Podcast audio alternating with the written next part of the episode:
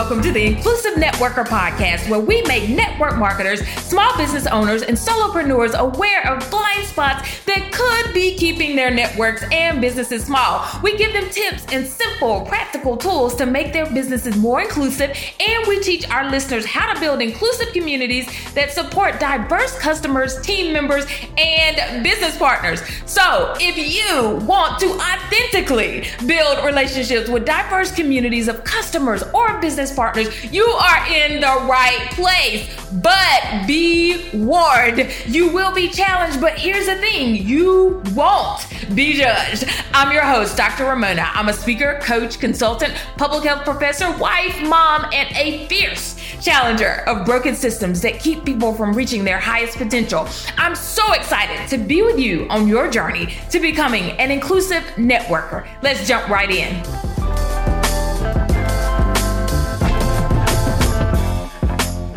Hey, hey, hey, and welcome, welcome, welcome to the Inclusive Networker podcast. I am so excited that you are here. And today we are just going to jump right in because I have so much for you. As you all know, if you have been listening, uh, this is the ROAR uh, series that I'm doing. So, ROAR, it stands for recruitment, onboarding, accountability, and retention. And it is specifically specifically for uh, network marketers who are are ready to roar. They're ready to have their voice heard as it relates to uh, diversity, equity, and inclusion principles in their recruitment, uh, in their onboarding, their accountability, and their retention. And so I'm excited to uh, start to bring you the the pieces of roar and to really help you to understand how you're going to implement these DEI principles uh, in the work that you do. And so, one thing that I've really been thinking about with this Roar series is what does it take for a person to roar, to really bring in these DEI principles to really develop an inclusive marketing system. And, you know, I often say that I am trying to get people to speak up for diversity, to incorporate these principles, to really stand out by using DEI. And a lot of times, people have not been speaking up for themselves. So it makes it very difficult to speak up for others and to have these types of conversations. DEI doesn't always have to be controversial, but it can be, right? And so we have to ensure that we have what we need to be able to have the conversation and therefore to advocate for somebody else. And so I was thinking about this and thinking about the idea of risk, rejection, and then how all of that leads to recruitment. And so I'm I'm calling this today uh, risk, rejection, and recruitment because there are so many things that have to come before we're able to recruit a person onto our team. So let's let's just jump right in and talk about this. So when we think about risk, you absolutely have to be willing to take a risk if you are going to recruit somebody who doesn't look like you. So, what is the issue with taking a risk? A lot of times people have taken a risk and they have gotten burned right? Because they have been in situations where uh, they felt like they said the wrong thing. They they tried to speak up. They asked a question that somebody else may have deemed as a silly question or something like that. And so we have to really get into the place where we risk and then we step or we speak and re- repeat. Okay. So risk, speak, repeat. Risk, speak, repeat. That is the only way you're going to get comfortable with getting out of your comfort zone, speaking up for diversity, equity, and inclusion, talking to people who don't look like you, advocating for someone who is not just like you. Okay. And so, one thing that I want you all to do is to think about what have been the situations in your life when speaking up did cause you to uh, have to retreat or it caused you to uh, feel embarrassed or anything like that. And then we have got to say, okay, that was an instance that happened. It was a very real feeling. But now, what I, I was listening to uh, Dharius Daniels the other day, and he said, if you have a fear of something, then you have got to replace that fear with a fear that's even greater. That is the only way to get over a fear. So, what do we mean by that in this context? If you have a fear of speaking up, then you need to think about what is the bigger fear of what would happen if you didn't speak up, right? So I always use this example of if someone was hit by a car and that happened in front of you, would you protect the driver? Absolutely not. You would not say, I'm not going to say anything to the driver because I need to be sure that I protect that person. And then you just leave the person on the ground that's hurt and broken because you want to protect the driver. No. so, why would you do that in a situation where it's time for you to speak up? Right. And so, that's what we need to think about. What is it that's a bigger fear? Is it that I would leave somebody dying and broken emotionally, right? If I don't speak up for them. So, is that not more of a fear for you than just um, being quiet, right? Or th- what could happen to you? No, you could leave this person broken and, you know, just scarred for life if you don't speak up. And so take a risk.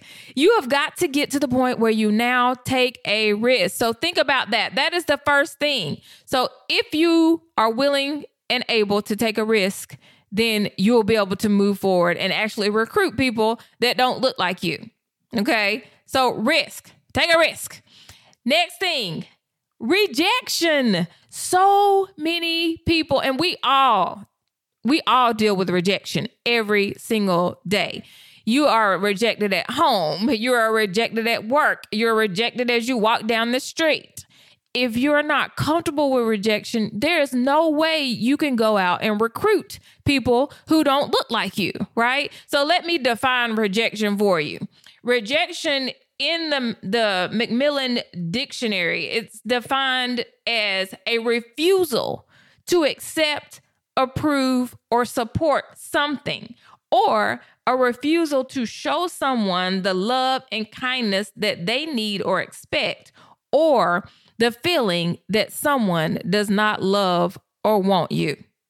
So let me ask you a question Are you rejecting yourself? It is so difficult to accept other people if you are rejecting yourself. So, what does rejecting yourself look like? Well, you know that you need to do something for your business, but you tell yourself that this is the attack of the inner me that I always say, not the enemy, the inner me. So you're telling yourself, I can't do this. I don't know enough. I don't have enough time. I'm not going to show up for myself, right? You're showing up for everybody and everything else, but you're not showing up for yourself, right? And so if you're rejecting you, it's very difficult to show up for somebody else. So let me tell you what is a telltale sign that you are rejecting yourself, okay? When you are rejected, you get used to being ignored Mm. So when you are used to being ignored, then you get to stay in the background. You're rejecting yourself, maybe not outright and saying, you know, hey, you, I reject you, but you're rejecting yourself by not putting yourself out there. So you can't roar if you don't even put yourself out there. You're not visible. You're not wanting to be out in front of the crowd because you're going back to number one, afraid of rejection, right? And so when we are afraid of rejection, when we're not willing to take a risk, it is very difficult for us to recruit. Okay. So we got to take care of those things. We got to step out, take a risk, and then we have got to stop rejecting ourselves before we can even think about what we're going to do with other people. Okay. So as we move through this idea of risk and rejection, then we can think about recruitment, right? So the first thing that I want you to think about is what is your own lens? So your lens is going to be what what happened when you grew up? What things made you be who you are. Okay. What is your background? What are some of the things that affected you? What are some of your triggers? What is the little girl or the little boy inside your head um, what what hurt them back then that you're still being triggered by. Okay, so I always say, you know, I was raised in the South. I was raised in a very Christian home. I was raised by a dad who was a police officer and a mom who was a teacher. So all of those things really shape how I see the world. So when we think about uh, this idea of recruitment, I can say, sure, I'd like to recruit somebody who looks and thinks and acts like me.